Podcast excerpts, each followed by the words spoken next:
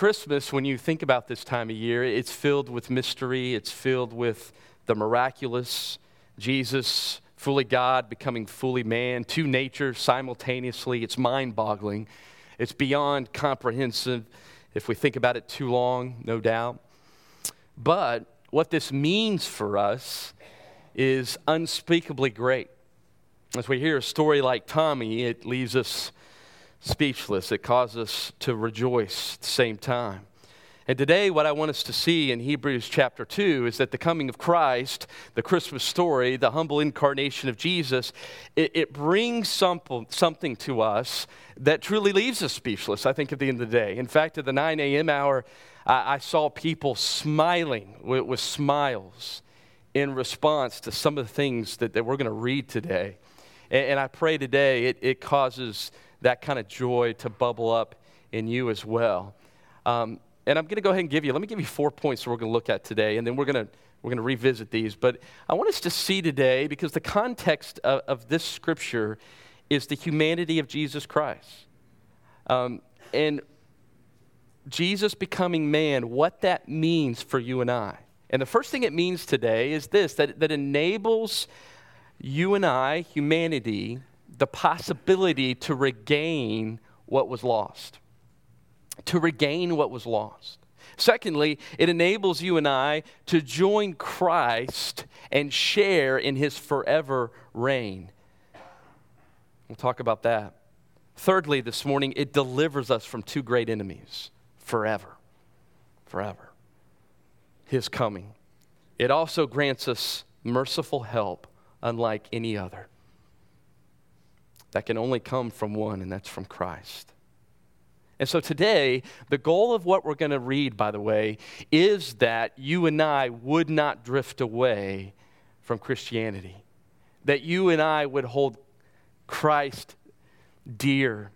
That we would trust Him through the ups and downs, through the seasons of life, whatever comes our way, that we would persevere in trusting in Him, having confidence in Him, and it would cause us not to neglect a great salvation, but instead to rejoice in such a great salvation. And so that's the goal this morning. That's what chapter 2, 1 through 4 is about that Trudy read, and we saw last week as well. But I want you to remember that today. That's the goal. And so, how is the writer going to encourage you and I to do that today? Because that's the goal, is to say, church, leave here holding tightly to Christ and rejoice in the great salvation that you have. And here's how he's going to do it. Look at verse 5 today. He says, For he did not subject to angels the world to come, concerning which we are speaking. That's a very interesting little verse. But the first word right there is for, the word because. And it links back to verses 1 through 4 in chapter 2. And what it means is that, church, don't drift away, don't neglect the sal- great salvation because of this point. And what's the point? He says that the world to come will not be subjected to angels. Why does he bring up angels? Last week we learned that the church was getting wrapped up in angelology. They were getting wrapped up in the worship of angels and placing Jesus on the same level of angels, even seeing Jesus as maybe an angel, uh, putting the worship of angels uh, in place, things like that. And so the author continues with, with knocking down such uh, hideous ideas that angels would have any kind of um, superiority. But Jesus is superior. That's the goal. And so he continues that theme, but he says right here that angels will not have subjected to them the world to come. Now, remember what the writer is doing. Last week, he shows us the great deity of Jesus Christ, that he truly is God, that he is overall, that he is superior to everything, to angels, everything. Today, here's what he's going to do is he's going to show the humanity of Christ. The reason for that is some in the church um, did not believe in the deity of Christ, but they also could not handle the humanity of Christ. And so many were drifting. Many were throwing away this idea of Christianity and drifting back to different things they believed in before. And so the writer wants us to see, wanted them to see back in the first century, that the humanity of Christ is crucial. The fact that God, Jesus Christ, the Son of God, became man is vital. And the reason it's vital, and the first point that we're going to hear this morning, is because he came to regain what was lost. And how, here's how he's going to talk about it. He's going to talk about the fact that the world to come is not subjected to angels. What is the world to come? The world to come is specifically the idea of looking into the future and seeing that Christ is bringing um, with him in his second advent new heavens and new earth. Did you know that as Christians, that's our destiny? Heaven is not our final resting place. Oh, we want to go to heaven. We want to be with Christ where he is in glory right now. And when we see him, we will be like him. But the final destiny of Christians is the world to come, is the new heavens and the new earth. The world to come, we get this idea back in chapter 1, verse 6, where last week we read when he again brings the firstborn into the world.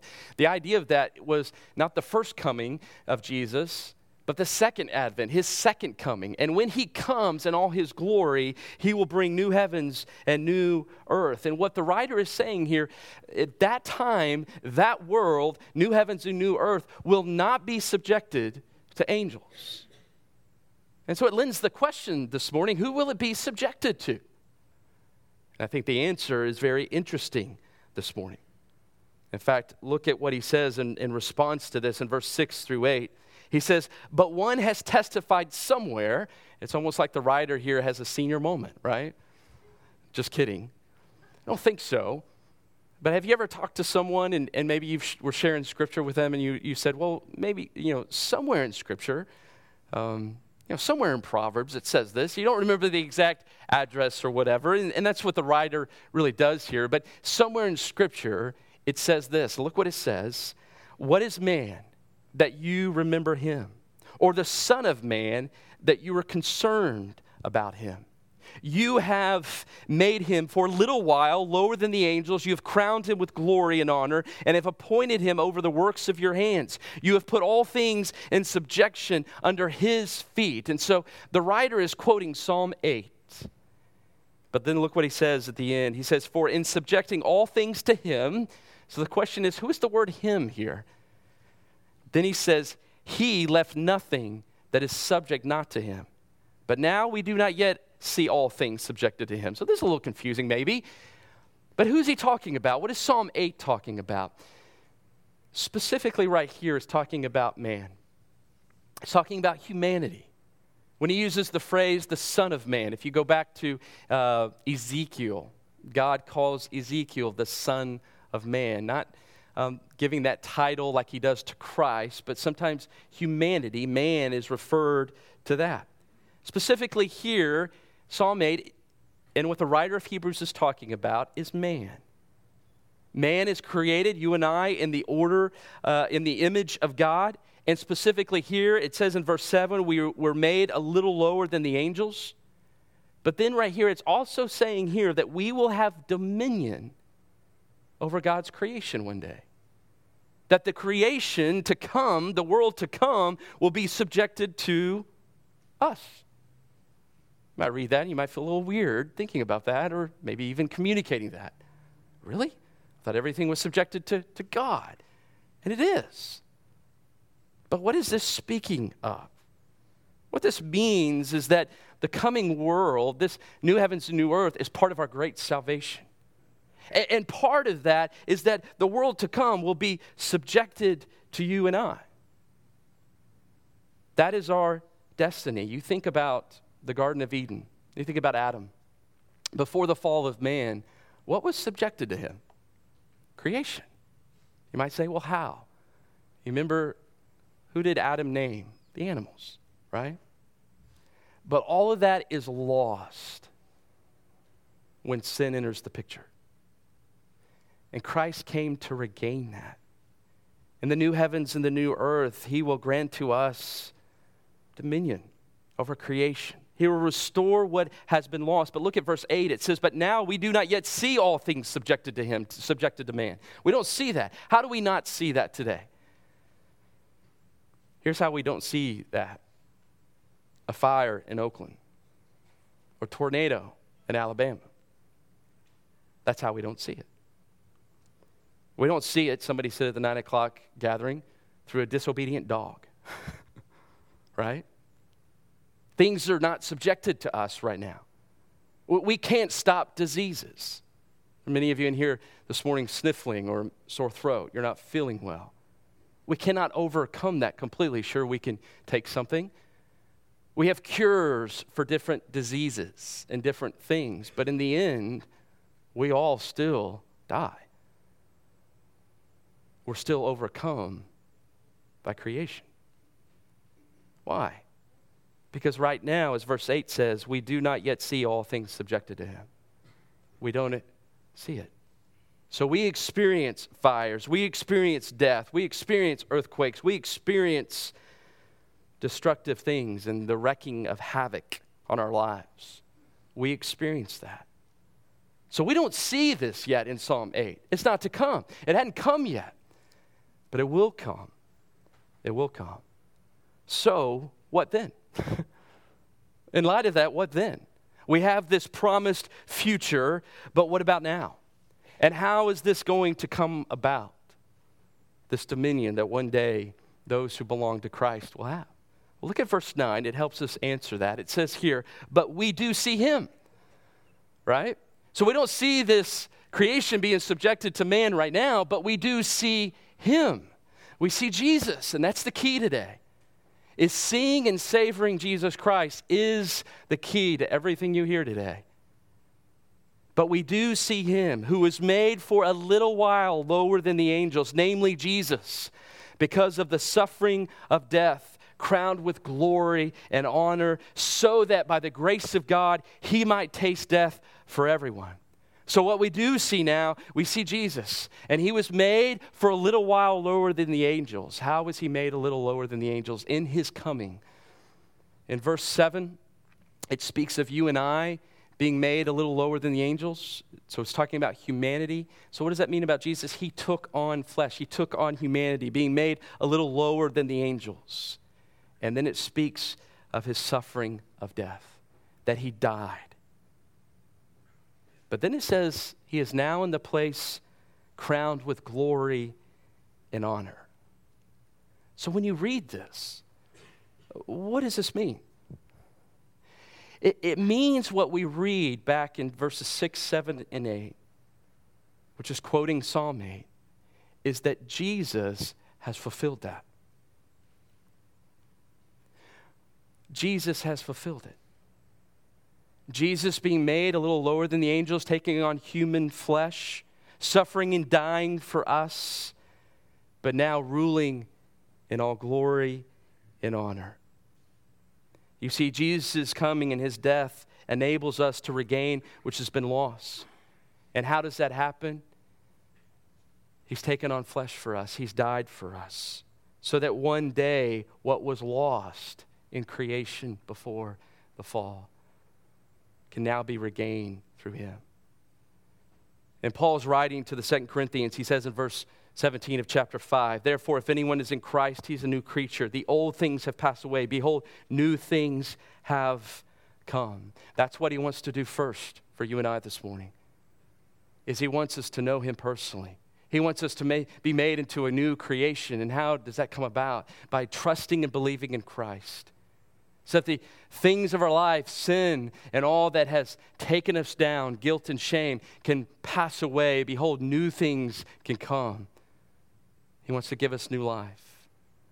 And eventually, He wants us to give a, a, a destiny, a future, where what was lost before, having creation subjected to us, now is going to be regained because Christ has regained it for us And coming and suffering and dying.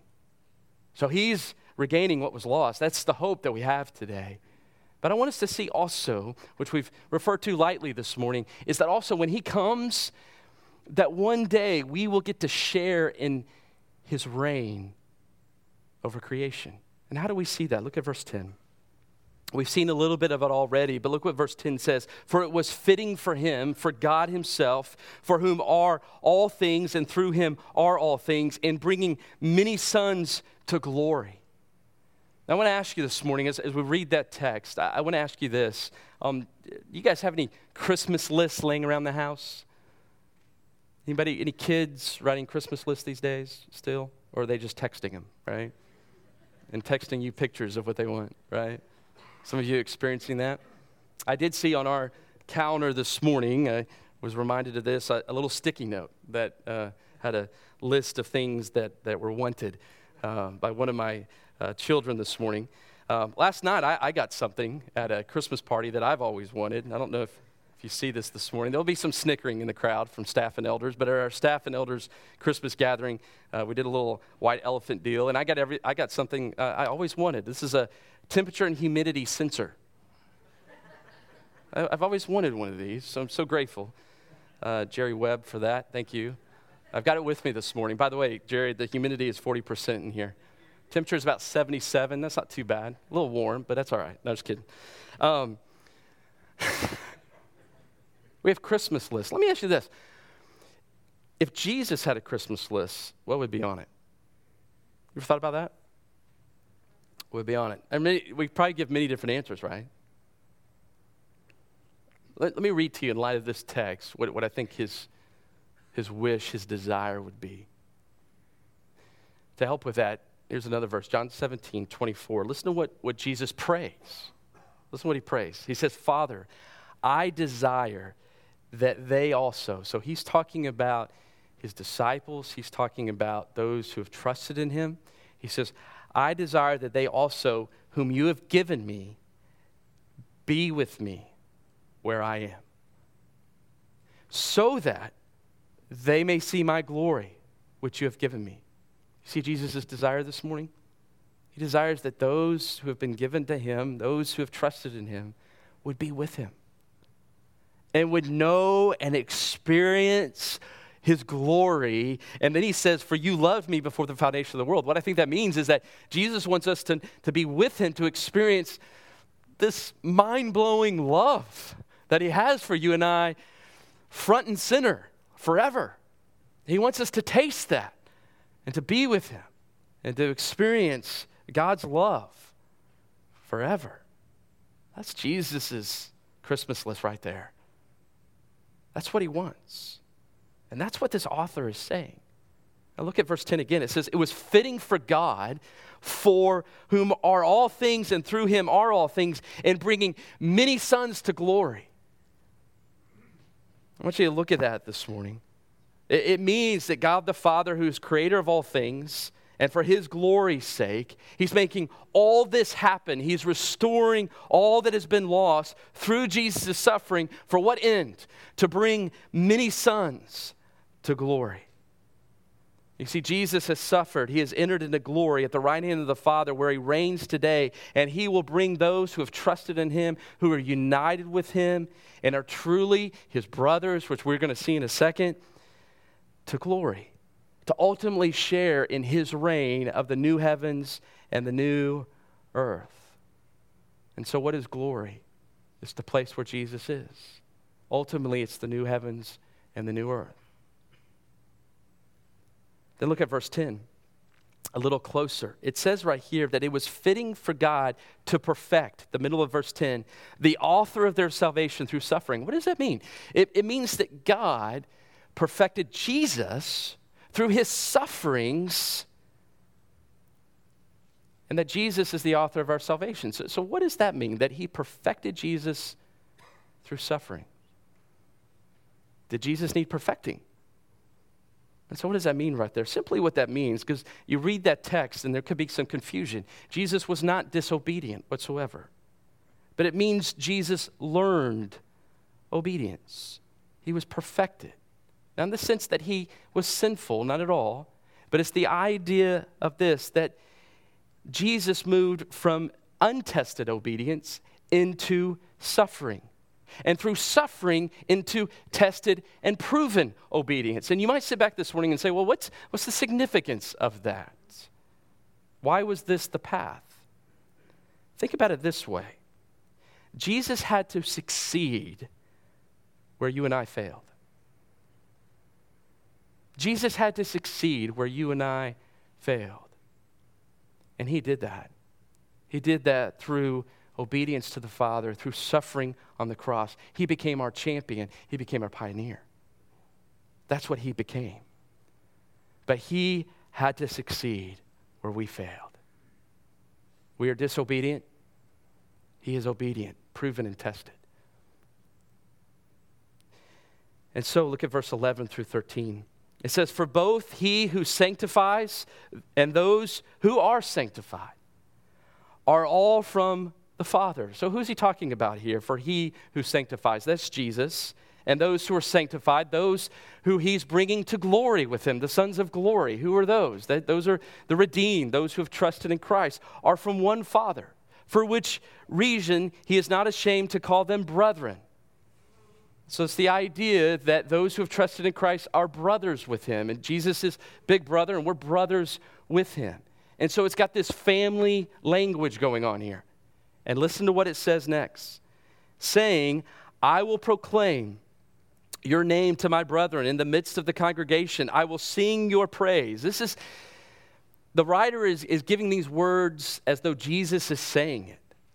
And it's the idea that the children of God are are singing praises to God. And, and so, what it's saying here is Jesus identifies with them in doing the same thing that he gives praise to God. And then again in verse 13, I will put my trust in him. And again, behold, I and the children whom God has given me. And so it's this idea that Jesus is identified with those who have placed their trust in him. They're united together, it's a family. And so Jesus sanctifies. He is sanctifying those who have trusted in him. They are the, the sons that Jesus is bringing to glory, and they all have one Father. They're united together. They're the church. And it's the idea that one day they will reign with Jesus, with him forever. Now, he ultimately has authority over all, but we will join him in that reign. That's the idea. And even the world to come will be subjected ultimately to him, but also to us. Amazing. And then look at verse 14. The third point this morning that I want you to see is that the coming of Christ delivers you and I from two enemies forever. And how do we see that? It says, therefore, in verse 14, since the children share in flesh and blood, he himself likewise also partook of the same. And so, again, the author is connecting us back to the incarnation of Christ, him taking on humanity. And here he says that through death he might render powerless him who had the power of death, and that is the devil, and might free those who through fear of death were subject to slavery all their lives. For assuredly he does not give help to angels, but he gives help to the descendants of Abraham. Now, the point here is this that for the brothers of Christ, meaning those he's bringing to glory with him, those who have trusted in him, to Christians, those who will share in his forever reign, he has taken on human flesh, he has died for them. He has gone through death just like we one day will go through death unless Jesus comes back first. He has embraced suffering. He has died for us, showing us the truest of loves. He has shown here, the author has, that Jesus was born to die, but why? So that he could render powerless Satan and that you and I could be free from the fear of death. Do we have any greater enemies than that? Do we have any other enemies that are greater than Satan himself and death? No. The point the author is making here is Jesus had to become one of us and one with us to do anything for us. He had to identify with us. And so he will suffer and he will die just like one day we will go through that. When you think about death here, death is not something, you know, if somebody calls you up on the phone and says, hey, you want to go to Starbucks and talk about death today? Who's going to sign up for that and be like, oh, sure, yeah, well, give me a latte, I'll be there in a few. I mean, not many of us are going to be like, yeah, that's, that's, that sounds cool. I'd love to spend an hour doing that. mean, that's, you know what I mean? Um, but death is real. Death is real. As a child, I was one who um, was fearful of death and, and fearful of hell. A young kid. I remember, you know, four and five, I would wake up at night, and no doubt, under some of the preaching I sat under, good preaching, but definitely hell, fire and brimstone type preaching. Grateful for it, very grateful for it. But I remember there was nights that I would go to bed and I would just be fearful of death. I would have dreams. It was at times a little odd, but times when I look back on that, that's how Christ led me to him. Is I was enslaved to the fear of death, no doubt, and it was evident. I would wake up my mom at 2 a.m. in the morning, and we would have bathroom talks on the floor, the bathroom. Um, I was just on the floor, but um, and we would talk about death, and we would talk about hell. We'd talk about how you could be free from that. And so some of us have that kind of fear. We go through those things. We go through such fear. We maybe have been enslaved to such fears before. But today in our world, the slavery to fear of death looks a little different. And here's how it may look. Here may, here's how it may look for some of us today, where we're enslaved to the fear of death by acting like we're not afraid of death to the point where we're indifferent to it. And, and here's what I mean is that we can go through life and live our life different focus on different things. Go to work. Go and play do hobbies. Uh, you name it fill in the blank. But anytime death comes up we want to move past it quickly. I mean, we'll sit and we'll talk about all the issues of the day. We'll talk about, you know, politics, and we'll talk about, you know, the fact that the Mavericks somehow beat a good team last night, Chicago Bulls. I mean, we'll sit, we'll sit and we'll talk about things like that. We'll talk about a streak of the Cowboys living, you know, winning 11 in a row. We're cool with going that, man. We're cool with that kind of lingo. We're, we're, we're down with that. But if you start talking death, change the subject, right? Let's move on quickly. we we, we want to shut it out. We want to close our eyes to it. We want to shut our ears off to even thinking about it. So, what we do is we a lot of times can look like we're not enslaved to it, even though we are, by just doing and doing and never thinking once even about it. We live in denial, it's escape. And that's how many people deal with the fear of death is they escape by just falling into life as it is and saying, well, I'll deal with it later. Or what is, will be. But we've got to deal with it.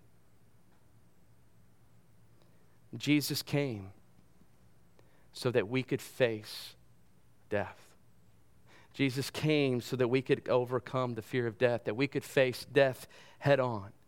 He has delivered us from the two greatest enemies of all Satan himself and death. That's why Paul says in 1 Corinthians 15 death is swallowed up in victory for those who know Christ. Oh, death, where is your sting? Oh, death, where is your victory? The sting of death is sin, and the power of sin is the law. But thanks be to God who gives us the victory through our Lord Jesus Christ. Jesus is rendered both powerless through dying on the cross and through his death. He's given the knockout blow to the enemy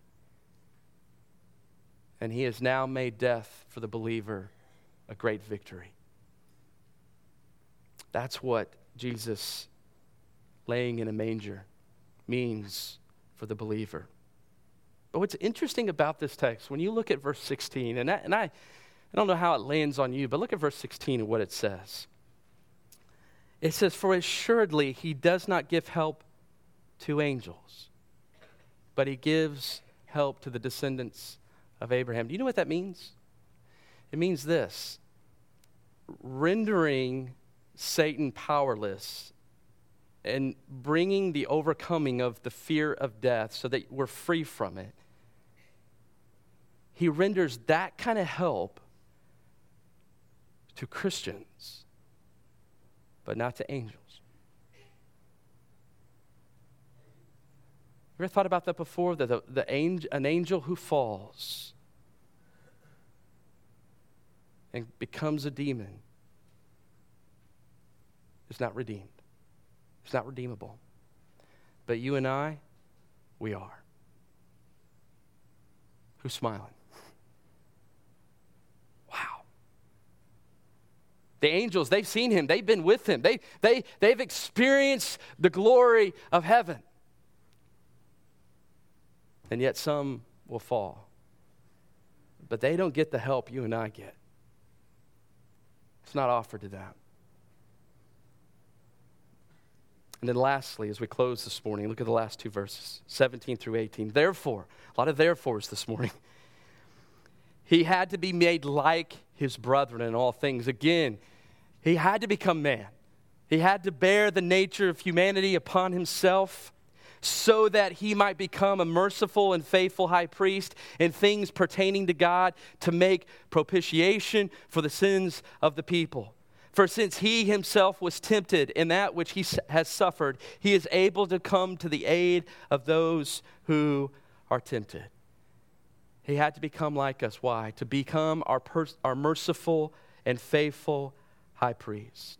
What was the priest? The priest was the mediator between God and man. He would offer up sacrifices for forgiveness of sins, but blood of goats and sheep could not satisfy the righteousness of God. But Jesus, taking on flesh, becoming like us in all things, and dying for us, he was that perfect sacrifice that could satisfy the righteousness of God and that could appease the wrath of God. That word propitiation right there, if you read that word and you're like, what in the world is that? All right? It's kind of like earlier, John said, hark. To sell some, I mean, how many of you guys know what hark means? right? Anyone know what it means? Right? I had to Google it real quick just to be assured to myself. But I was talking to someone and it was kind of interesting. We're like, oh, I wonder what hark, you know, what does it really mean? Listen, right? Listen, hearken, right? Actually, there's a few meanings. It's very interesting. The propitiation, say that again. Propitiation. What does that mean? It, it means to satisfy the righteousness of God, literally to, to appease his wrath. And so Jesus did that by bearing the wrath of God upon himself on the cross. The penalty that you and I deserve, he bore it for us.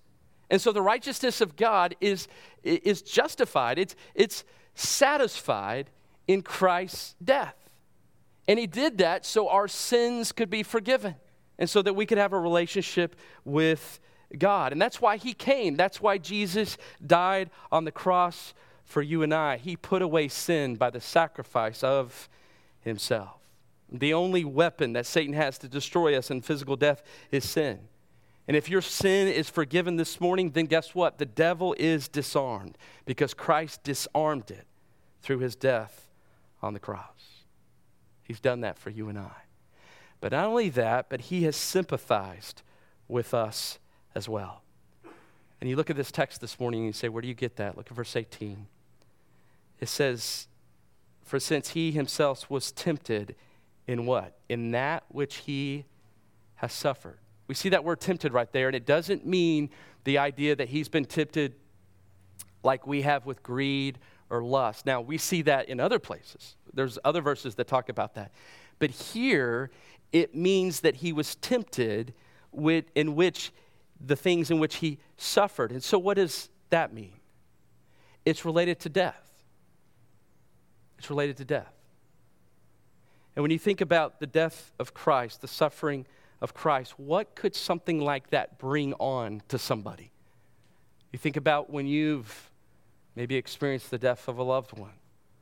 Maybe you've gone through periods of suffering with, with illness or whatever. What can stuff like that bring on? Resentfulness? Self pity? It can bring on despair it can even cause someone to stop believing in the goodness of God, right? That can happen. I think that's what he's talking about here. Is that Jesus understands. He understands. He's passed through suffering. He's passed through even the dying experience. Yet he has stayed faithful. in believing and trusting in the goodness of God through it all. And so, what does that mean for you and I? It means, as it says in verse 18, He is able to come to the aid of those who are tempted, meaning to the help of you and I when we go through seasons like that with suffering and darkness. He is there as our merciful help to allow us to keep holding on to the goodness of God and to believe that. And there are going to be seasons where it's going to be hard. We're going to want to drift. We're instead of drawing nearer to God, we, we're going to want to drift away, be tempted to do that. And what the author says right here is Christ understands. He gets it, he's lived it, he's been through it. And so this morning, why did Jesus come? He came so that what was lost can be regained and restored. Have you experienced that today? Are you a new creation in Christ? Do you know Christ as your Lord and Savior? If so, praise God for his great salvation. If not, trust him. Trust Christ. It also means for us that one day in the new heavens and the earth, new earth, that's our destiny. We will reign with him forever. Guys, that's real stuff. The world might hear that and say, that's foolish. Some people in here might say, What? What are you talking about? Hey, read your Bible. It's real. That's our destiny. And third, it means the two greatest enemies, death and Satan. He's conquered them for us. And so, what does that mean for us? We don't have to be enslaved to the fear of death. And so, then what do we have to fear? Nothing. Nothing. And then, when life gets tough, He's there, He's our help. That's why Jesus came. I pray you believe that this season. I pray you see and savor Christ, that your eyes would be fixed on Him who came to dwell among us. Let's pray.